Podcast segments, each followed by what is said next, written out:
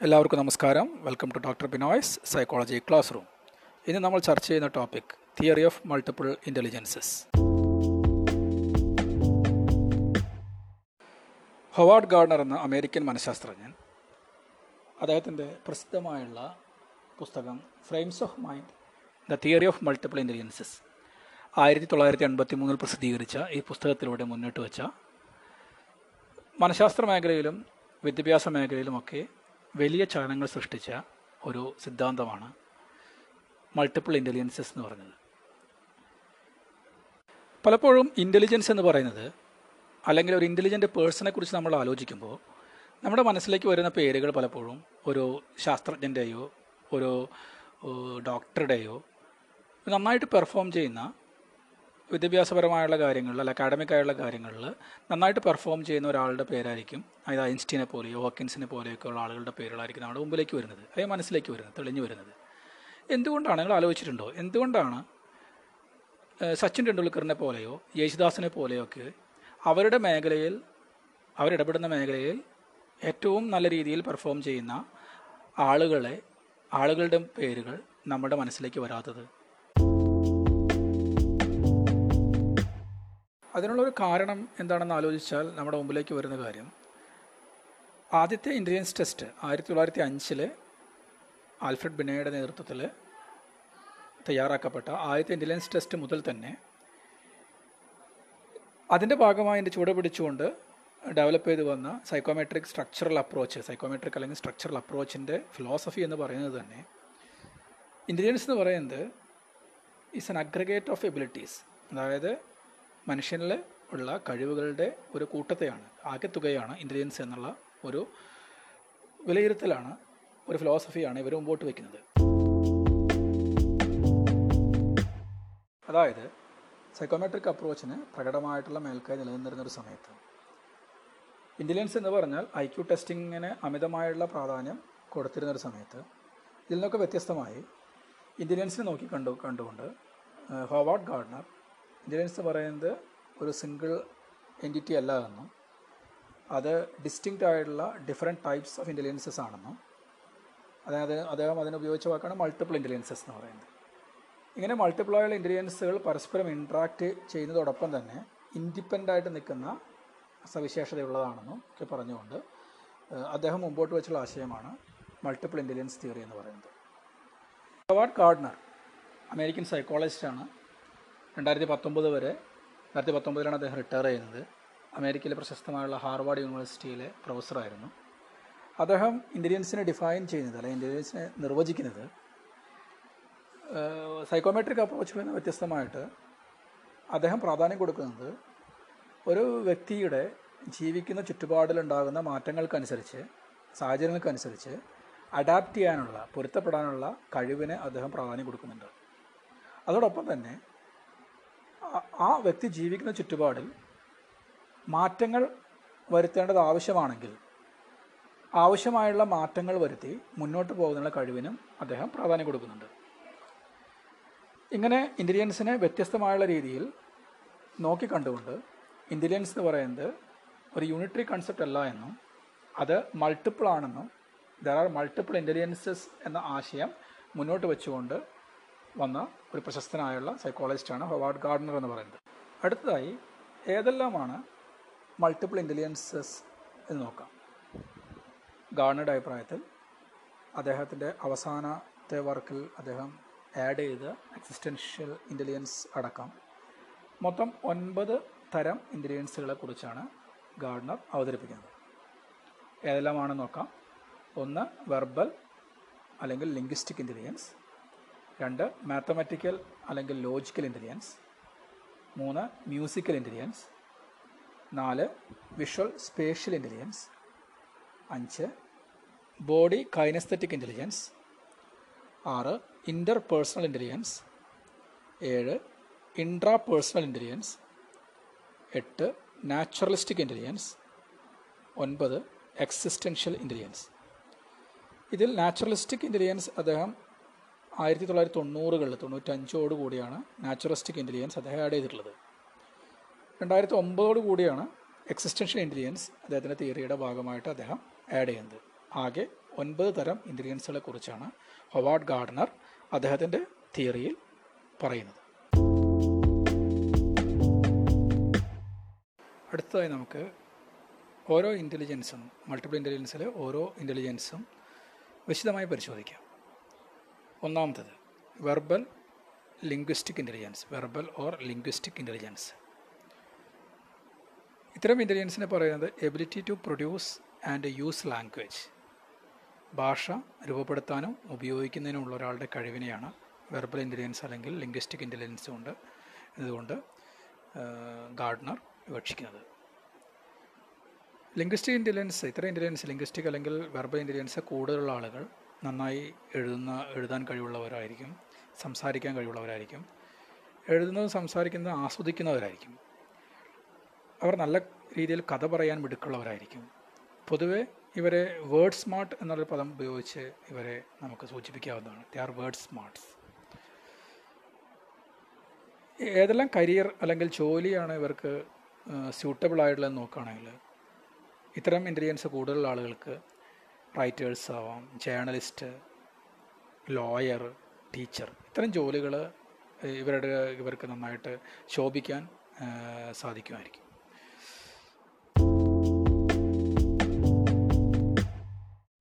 Multiple intelligence തിയറിയുടെ അതായത് Howard ഗാർണറുടെ multiple intelligence തിയറിയിൽ രണ്ടാമത്തെ ഇന്റലിജൻസ് ആയിട്ട് നമുക്ക് നമ്മൾ ഡിസ്കസ് ചെയ്യുന്നത് മാത്തമാറ്റിക്കൽ അല്ലെങ്കിൽ logical intelligence ability to think logically critically and solve problems ability to think logically think critically and to solve problems അതായത് യുക്തിപൂർവവും വിമർശന ബുദ്ധിയോടെയും ചിന്തിക്കുന്നതിനും പ്രശ്ന പരിഹരണത്തിനൊക്കെ ഉള്ള ഒരാളുടെ കഴിവിനെയാണ് ഈ ഇന്റലിജൻസ് പ്രാധാന്യം കൊടുക്കുന്നത്. ഇത്തരം ഇന്റലിജൻസ് കൂടുതലുള്ള ആളുകൾ നല്ല പസിൽ സോൾവിങ് സ്കില്ലുള്ളവരായിരിക്കും മാത്തമെറ്റിക്കൽ എബിലിറ്റി കൂടുതലായിരിക്കും. ഡാറ്റ ഗ്രാഫ് എന്നിവ കൈകാര്യം ചെയ്യാൻ മിടുക്കരായിരിക്കും. ഇത്തരം ആളുകളെ നമുക്ക് നമ്പർ സ്മാർട്ട് എന്ന പദം ഉപയോഗിച്ചുകൊണ്ട് സൂചിപ്പിക്കാവുന്നതാണ്. ജോലികൾ നോക്കുകയാണെങ്കിൽ ഇത്തരം ആളുകൾക്ക് സ്യൂട്ടബിൾ ആയിട്ടുള്ള ജോലികൾ ഏതൊക്കെയാണെന്ന് നോക്കുകയാണെങ്കിൽ scientist mathematician computer programmer engineer accountant തുടങ്ങിയ മേഖലകളിൽ ഇത്തരം ഇന്റലിജൻസ് കൂടുതലുള്ള ആളുകൾക്ക് അതായത് ലോജിക്കൽ അല്ലെങ്കിൽ മാത്തമാറ്റിക്കൽ ഇന്റലിജൻസ് മികവ് പുലർത്തുന്ന ആളുകൾക്ക് നന്നായിട്ട് ശോഭിക്കാൻ കഴിയുന്നത്.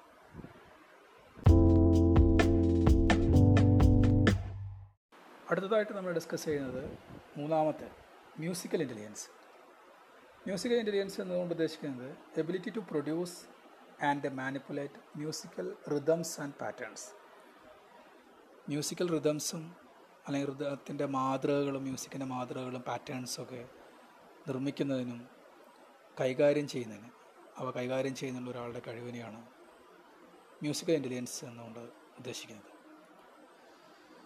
ഇത്തരം ഇന്റലിജൻസ് കൂടുതലുള്ള ആളുകൾക്ക് സംഗീതം നിർമ്മിക്കുന്നതിന് മാത്രമല്ല അത് ആസ്വദിക്കാനുള്ള കഴിവും കൂടുതലായിരിക്കും. മ്യൂസിക്കിന്റെ റിതം പാറ്റേൺ എന്നിവ എളുപ്പത്തിൽ തിരിച്ചറിയാൻ ഇവർക്ക് കഴിയുന്നുണ്ട് കഴിയും. പാട്ടുകൾ ഓർമ്മിച്ച് വയ്ക്കാൻ കഴിവുള്ളവരായിരിക്കും ഇവർ.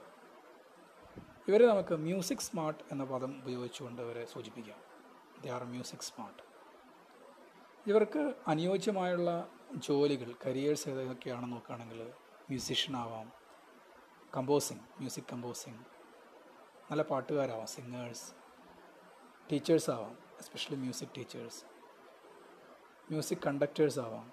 ഇങ്ങനെ പല മ്യൂസിക്കുമായി സംഗീതം ഉപയോഗപ്പെടുന്ന പല മേഖലകളിലും ഇവർക്ക് നല്ല രീതിയിൽ ശോഭിക്കാൻ സാധിക്കും.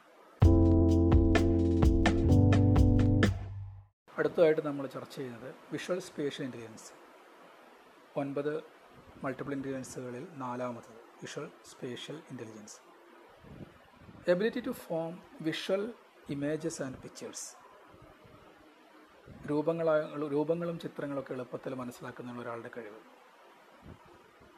ഇത്തരം ആളുകൾക്ക് സ്പേഷ്യൽ ഓറിയന്റേഷൻ കൂടുതലായിരിക്കും. ഡയറക്ഷൻ സെൻസ് കൂടുതലായിരിക്കും. ഇവർക്ക് ദിക്ക് എളുപ്പത്തിൽ കണ്ടുപിടിക്കാൻ പറ്റുന്ന ആളുകളായിരിക്കും വിവിധ പാറ്റേണുകൾ മനസ്സിലാക്കാൻ ഇത്തരം ആളുകൾക്ക് മിക മറ്റുള്ളവരിൽ നിന്ന് വ്യത്യസ്തമായിട്ട് കഴിവ് കൂടുതലായിട്ട് കാണാറുണ്ട്. ഇത്തരം ആളുകൾക്ക് പൊതുവെ സ്യൂട്ടബിളായുള്ള ജോലി നമ്മൾ നോക്കുകയാണെങ്കിൽ ആർക്കിടെക്ട്സ് ആവാം ആർട്ടിസ്റ്റ് ആവാം. വരയ്ക്കൽ ഡ്രോയേഴ്സ് ഡ്രോയിങ് പെയിന്റിംഗ് എന്നുള്ള ആർട്ടിസ്റ്റ് ജോബുകൾ അവർക്ക് സ്യൂട്ടബിളായിരിക്കും എൻജിനീയറിംഗ് മേഖലയിൽ ഇവർക്ക് ശോഭിക്കാൻ സാധിക്കും. ഇത്തരം ആളുകളെ വിഷ്വൽ സ്പേഷ്യൽ ഇന്റലിജൻസ് കൂടുതലുള്ള ആളുകളെ നമുക്ക് ഒറ്റ വാക്കിൽ പറയുകയാണെങ്കിൽ they are picture picture smart picture smart എന്ന പദം ഉപയോഗിച്ചുകൊണ്ട് ഇവരെ നമുക്ക് സൂചിപ്പിക്കാവുന്നതാണ്. ദേ ആർ പിക്ചർ സ്മാർട്ട് ഇതുവരെ നമ്മൾ ഡിസ്കസ് ചെയ്തത് നാല് തരം ഇന്റലിജൻസുകളെ കുറിച്ചാണ്. മൾട്ടിപ്പിൾ ഇന്റലിജൻസ് ഹവാർഡ് ഗാർഡനറുടെ മൾട്ടിപ്പിൾ ഇന്റലിജൻസ് തിയറിയിൽ പ്രതിപാദിക്കുന്ന നാല് ഇന്റലിജൻസുകളെ കുറിച്ചാണ് ഇതുവരെ നമ്മൾ ചർച്ച ചെയ്തത്. Verbal linguistic intelligence mathematical logical intelligence musical intelligence visual spatial intelligence അടുത്തതായിട്ട് അഞ്ചാമതായിട്ട് നമ്മൾ ചർച്ച ചെയ്യുന്നത് body kinesthetic intelligence body kinesthetic intelligence എന്നതുകൊണ്ട് ഉദ്ദേശിക്കുന്നത് ability to use whole or portions of the body flexibly and accurately ഒരു വ്യക്തിക്ക് അയാളുടെ ശരീരഭാഗം മുഴുവനായോ അല്ലെങ്കിൽ ശരീരഭാഗങ്ങൾ ഉപയോഗിച്ചോ വഴക്കത്തോടെയും കൃത്യതയോടൊക്കെ ചലിപ്പിക്കുന്നതിനുള്ള ഉള്ള കഴിവ്. ഇത്തരം ആളുകൾക്ക് ശരീരഭാഗങ്ങൾ വളരെ കൃത്യതയോടെ ചലിപ്പിക്കാനുള്ള കഴിവ് കൂടുതലായിരിക്കും. പലതരത്തിലെ പ്രവർത്തികൾ വഴക്കത്തോടെ ചെയ്യാൻ ഇവർക്ക് മികവുണ്ടായിരിക്കും. ഇത്തരം ആളുകളെ നമുക്ക് ബോഡി സ്മാർട്ട് എന്ന പദം ഉപയോഗിച്ചുകൊണ്ട് ഇവരെ സൂചിപ്പിക്കാം. ദേ ആർ ബോഡി സ്മാർട്ട് ഇത്തരം ആളുകൾക്ക് സ്യൂട്ടബിളായുള്ള ജോലികൾ നോക്കുകയാണെങ്കിൽ ഇത്തരം ആളുകൾ സ്പോർട്സ് ഒരു നല്ലൊരു ഫീൽഡാണ് സ്കൾപ്ചർ നല്ലൊരു ഫീൽഡാണ് ആക്ടേഴ്സ് ആക്ടിങ് നല്ലൊരു ഡാൻസിങ് ഇതെല്ലാം തന്നെ അവരുടെ ശരീരഭാഗങ്ങൾ വളരെ കൃത്യതയോടെയും സൂക്ഷ്മമായും വഴക്കത്തോടെയൊക്കെ ഉപയോഗിക്കേണ്ട ഉപയോഗിച്ച് പെർഫോം ചെയ്യേണ്ട ജോലികളാണ്.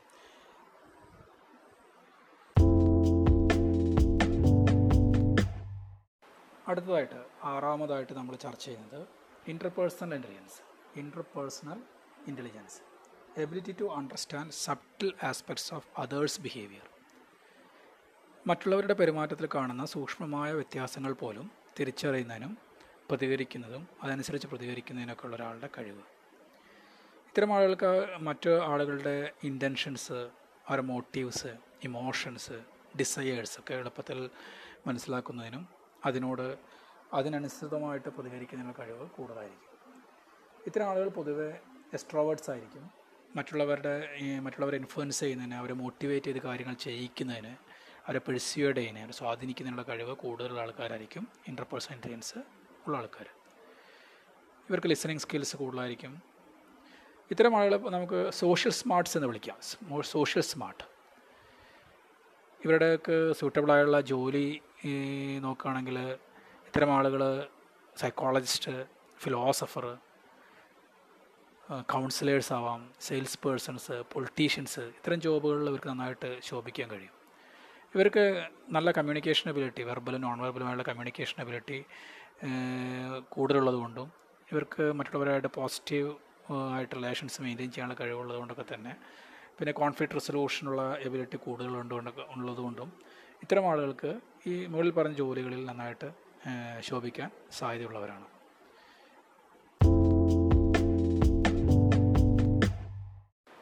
ഗാർണറുടെ തിയറിയിലെ ഏഴാമത്തെ ഇന്റലിജൻസ് മൾട്ടിപ്പിൾ ഇന്റലിജൻസ് തിയറിയിലെ ഏഴാമത്തെ ഇന്റലിജൻസ് ആയിട്ട് ഡിസ്കസ് ചെയ്യുന്നത് intrapersonal intelligence intrapersonal intelligence ഇങ്ങനെ നമുക്കതിനെ ഡിഫൈൻ ചെയ്യാം. Ability to understand one's own feelings motives and desires അതായത് ഒരാൾക്ക് തന്റെ ഫീലിങ്സും ആളുടെ മോട്ടീവ്സും ഡിസയേഴ്സും ഒക്കെ എളുപ്പത്തിൽ മനസ്സിലാക്കുന്നതിന് ഉള്ള കഴിവാണ് ഇൻട്രാ പേഴ്സണൽ ഇന്റലിജൻസ് എന്ന് ഇതിന് ഇൻട്രോസ്പെക്ഷൻ എന്ന് കൂടി പറയാറുണ്ട്. ഇത്തരം ആളുകൾക്ക് സെൽഫ് റെഗുലേഷൻ കൂടുതലായിരിക്കും. സ്വയം കാര്യങ്ങൾ സ്വയം റെഗുലേറ്റ് ചെയ്യാനുള്ള കഴിവ് കൂടുതലായിരിക്കും. സ്വയം റീഇൻഫോഴ്സ്മെന്റ് കൊടുക്കാൻ ഇവർക്ക് സാധിക്കാറുണ്ട്. ഇവർ ഇൻട്രോസ്പെക്റ്റീവാണ് അതായത് സ്വയം കാര്യങ്ങൾ വിശകലനം ചെയ്ത് സ്വന്തം പോസിറ്റീവ്സും സ്ട്രെങ്ത്തും വീക്ക്നെസ്സും ഒക്കെ വിശകലനം ചെയ്ത് അനലൈസ് ചെയ്ത് കാര്യങ്ങൾ അവരുടെ ബിഹേവിയറിൽ മാറ്റങ്ങൾ വരുത്താനുള്ള കഴിവുള്ളവരായിരിക്കും. ഇവരുടെ സെൽഫ് അവെയർനെസ് എക്സലന്റ് ആയിരിക്കും. ഇത്ര ആളുകളുടെ സെൽഫ് അവെയർനെസ് എന്ന് പറയുന്നത് സ്വയം തിരിച്ചറി അറിയ അറിവ് എന്ന് പറയുന്നത് എക്സലന്റ് ആയിരിക്കും. ഇവർക്ക് പലപ്പോഴും ഇവരുടെ ഇമോഷൻസും ഇതൊക്കെ മെച്യൂറായിട്ട് എക്സ്പ്രസ് ചെയ്യാനുള്ള കഴിവ് കൂടുതലായിരിക്കും. ഇത്തരം ആളുകൾ നമുക്ക് സെൽഫ് സ്മാർട്ട് എന്നുള്ള പദം ഉപയോഗിച്ചുകൊണ്ട് അവരെ പറയാം. സെൽ സെൽഫ് സ്മാർട്ട് ഇത്തരം ആളുകൾക്ക് സ്യൂട്ടബിളായുള്ള പ്രൊഫഷൻ നോക്കുകയാണെങ്കിൽ ഫിലോസഫേഴ്സ് റൈറ്റേഴ്സ് തിയറിറ്റീഷ്യൻസ് സയന്റിസ്റ്റ് ഇത്തരം പ്രൊഫഷൻസ് ഇവർക്ക് സ്യൂട്ടബിൾ ആയിരിക്കും. ഇതുവരെ നമ്മൾ ചർച്ച ചെയ്ത ഏഴ് മൾട്ടിപ്പിൾ ഇന്റലിജൻസിന്റെ ഏഴ് തരം ഇന്റലിജൻസുകളെ കുറിച്ചാണ്. ഹവാർഡ് ഗാർഡനർ ആയിരത്തി തൊള്ളായിരത്തി തൊണ്ണൂറുകളിൽ അവസാനത്തിൽ ഇത് ആഡ് ചെയ്തിട്ടുള്ള ഇന്റലിജൻസാണ് നാച്ചുറലിസ്റ്റിക് ഇന്റലിജൻസ് എട്ടാമത്തെ ഇന്റലിജൻസ് ഇങ്ങനെ നമുക്ക് ഡിഫൈൻ ചെയ്യാം. Ability to identify the features of natural world ഇത്തരം ആളുകൾ അതായത് ആൾ ചുറ്റുപാടുകളിൽ നാച്ചുറൽ വേൾഡിൽ നിലനിൽക്കുന്ന അതിന്റെ സൂക്ഷ്മാശം അംശങ്ങൾ എളുപ്പത്തിൽ മനസ്സിലാക്കുന്നതിനുള്ള ഒരാളുടെ കഴിവാണ് നാച്ചുറലിസ്റ്റിക് ഇന്റലിജൻസ് എന്ന് പറയുന്നത്. നേച്ചറും ഹ്യൂമ ഹ്യൂമാനിറ്റിയും തമ്മിലുള്ള ഹ്യൂമൻ നേച്ചർ വേൾഡ് ചുറ്റുപാടുള്ള പ്രകൃതിയും മനുഷ്യനും തമ്മിലുള്ള ബന്ധത്തെക്കുറിച്ച് അതിന് ഇന്റർപ്ലേ പരസ്പര പൂരകമായിട്ട് അതെങ്ങനെ വർത്തിക്കുന്നു എന്നുള്ളതിനെക്കുറിച്ച് അറിവ് ഇത്തരം ആളുകൾ കൂടുതലായിരിക്കും. ഇത്തരം ആളുകൾ പൊതുവെ ബോട്ടണി സുവോളജി പോലുള്ള പഠന മേഖലകളിൽ ശോഭിക്കാൻ കഴിവുള്ളവരായിരിക്കും. അവർക്ക് അത്തരം മേഖലകളിൽ താല്പര്യം കൂടുതലായിരിക്കും. ഇവർക്ക് കാര്യങ്ങൾ കാറ്റഗറൈസ് ചെയ്യുക കാറ്റലോഗ് ചെയ്യുക അവരെ സംബന്ധിച്ചിടത്തോളം ആസ്വദിക്കുന്ന കൂട്ടരായിരിക്കും. Camping gardening hiking outdoor activities പൊതുവെ താല്പര്യത്തോടെ ഇടപെടുന്ന ആളുകളായിരിക്കും. ഇത്തരം ആളുകൾ നമുക്ക് നോക്കുകയാണെങ്കിൽ ഇത്തരം ആളുകളെ നമുക്ക് നേച്ചർ സ്മാർട്ട് എന്ന ആ പദം കൊണ്ട് വരെ നമുക്ക് സൂചിപ്പിക്കാം. നേച്ചർ സ്മാർട്ട് ജോലി ഇവർക്ക് സൂട്ടബിളായുള്ള ജോലികൾ നോക്കുകയാണെങ്കിൽ biology biologist conservationist gardener farming മുതലായുള്ള മേഖലകളിൽ ഇവർക്ക് നന്നായിട്ട് ശോഭിക്കാൻ സാധിക്കും. ഇതുവരെ നമ്മൾ ചർച്ച ചെയ്തത് വാട്ട് ഗാർഡനറുടെ ഇൻഡ്രിയൻസ് തിയറിയാണ് എട്ട് ഇൻഡ്രിയൻസ് തിയറി ഇൻഡ്രിയൻസസ് ആണ് നമ്മൾ ഡിസ്കസ് ചെയ്തത്. അദ്ദേഹത്തിന്റെ ഇന്റലിജൻസ് തിയറിയിൽ അദ്ദേഹം രണ്ടായിരത്തി ഒമ്പതിലെ എഴുതിയുള്ള ഇന്റലിജൻസ് ആണ് എക്സിസ്റ്റൻഷ്യൽ ഇന്റലിജൻസ് എന്ന് പറയുന്നത്. അതായത് സ്പിരിച്വൽ ഇന്റലിജൻസ് ആയിട്ട് അതിനെ കൂട്ടിച്ചേർക്കാൻ ഗാർഡനർ ആഗ്രഹിച്ചിരുന്നില്ല. അദ്ദേഹം ഇതിനെ നോക്കിക്കാണുന്നത് ഒരു ഹയർ മൈൻഡഡ് ഇന്റലിജൻസ് എന്നുള്ള രീതിയിലാണ് നോക്കിക്കാണുന്നത്. Understanding higher levels of existence അതായത് ഒരു ഇൻഡിവിജ്വലിന്റെ എക്സിസ്റ്റൻസിന്റെ ഏറ്റവും ഉയർന്ന തലം എന്താണെന്ന് മനസ്സിലാക്കുന്നതിനുള്ള മനസ്സിലാക്കി നിൽക്കുന്നതിനുള്ള ഒരാളുടെ എബിലിറ്റിയാണ് പറയുന്നത് എക്സിസ്റ്റൻഷ്യൽ ഇന്റലിജൻസ് എന്ന് പറയുന്നത്. അതായത് meaning of life humanity humanitarian ആസ്പെക്റ്റിൽ മനുഷ്യനെ മനുഷ്യനായിട്ട് കാണുകയും പ്രകൃതിയും മനുഷ്യനുമൊക്കെയുള്ള ബന്ധത്തെക്കുറിച്ചൊക്കെ മനസ്സിലാക്കുകയും മനുഷ്യന്റെ എക്സിസ്റ്റൻസിന്റെ അർത്ഥം എന്താണെന്ന് മനസ്സിലാക്കുകയൊക്കെ ചെയ്യുന്ന ഒരു ഇൻഡിവിജ്വലിന്റെ എബിലിറ്റിയാണെന്ന് പറഞ്ഞ് എക്സിസ്റ്റൻഷ്യൽ ഇന്റലിജൻസ് കൊണ്ട് അർത്ഥമാക്കുന്നത്. ഇതുവരെ നമ്മൾ ചർച്ച ചെയ്തത് ഹവാർഡ് ഗാർഡനറുടെ മൾട്ടിപ്പിൾ ഇന്റലിജൻസ് തിയറിയാണ് ഒൻപത് ഇന്റലിജൻസസുകളെ കുറിച്ച് നമ്മൾ വിശദമായിട്ട് ചർച്ച ചെയ്തു. അതിൽ എട്ടെണ്ണമാണ് സാധാരണ ബുക്കുകളിലൊക്കെ നമ്മൾ വായിക്കാറുള്ളത്. ഒൻപതാമത് അത് റീസെന്റായ കുറച്ച് പുതിയതാണ്. രണ്ടായിരത്തി ഒൻപതിലൊക്കെ അദ്ദേഹത്തിന്റെ തീയോട് കൂട്ടിച്ചേർക്കപ്പെട്ടതാണ് എക്സിസ്റ്റൻഷ്യൽ ഇന്റലിജൻസ് എന്ന് പറയുന്നത്. N C R T syllabus plus two syllabus നോക്കുകയാണെങ്കിൽ എട്ട് ഇന്റലിജൻസിലാണ് അതിൽ മെൻഷൻ ചെയ്യുന്നത്. നമുക്കൊന്നുകൂടി നോക്കാം ഏതൊക്കെയാണ് ഈ ഇന്റലിജൻസുകളെന്ന് ഒന്നുകൂടി റീക്യാപ്പ് ചെയ്തിട്ട് നമുക്ക് ഇന്നത്തെ എപ്പിസോഡ് അവസാനിപ്പിക്കാം. ഹാർഡ് ഗാർഡനർ തിയറിയുടെ പേരാണ് മൾട്ടിപ്പിൾ ഇന്റലിജൻസ് തിയറി ഒന്ന് വെർബൽ അല്ലെങ്കിൽ ലിംഗ്വിസ്റ്റിക് ഇന്റലിജൻസ് ഇവരൊറ്റ വാക്കിൽ പറയുകയാണെങ്കിൽ വേർഡ് സ്മാർട്ട് രണ്ട് mathematical logical intelligence they are number smart മൂന്ന് മ്യൂസിക്കൽ ഇന്റലിജൻസ് മ്യൂസിക് സ്മാർട്ടായിട്ട് എന്നുള്ള വാക്കുകൊണ്ട് വരെ നമുക്ക് പറയാം. അടുത്തത് നാലാമത്തത് വിഷ്വൽ സ്പേഷ്യൽ ഇന്റലിജൻസ് അവർ നമുക്ക് പിക്ചർ സ്മാർട്ട് എന്ന പദം ഉപയോഗിച്ച് സൂചിപ്പിക്കാം. അടുത്തത് bodily kinesthetic intelligence they are body smart next interpersonal intelligence ഇവരെ പീപ്പിൾ സ്മാർട്ട് എന്ന പദം ഉപയോഗിച്ചുകൊണ്ട് വരെ നമുക്ക് സൂചിപ്പിക്കാം. അടുത്തത് ഇൻട്രാ ഇന്റലിജൻസ് സെൽഫ് സ്മാർട്ടാണ് ഇവർ എട്ടാമത്തത് നാച്ചുറലിസ്റ്റിക് ഇന്റലിജൻസ് നേച്ചർ സ്മാർട്ടായിട്ടുള്ള ആളുകൾ. ഒൻപതാമത് ഒൻപതാമത്തെ ഇന്റലിജൻസ് ആയിട്ട് എക്സിസ്റ്റൻഷ്യൽ ഇന്റലിജൻസ്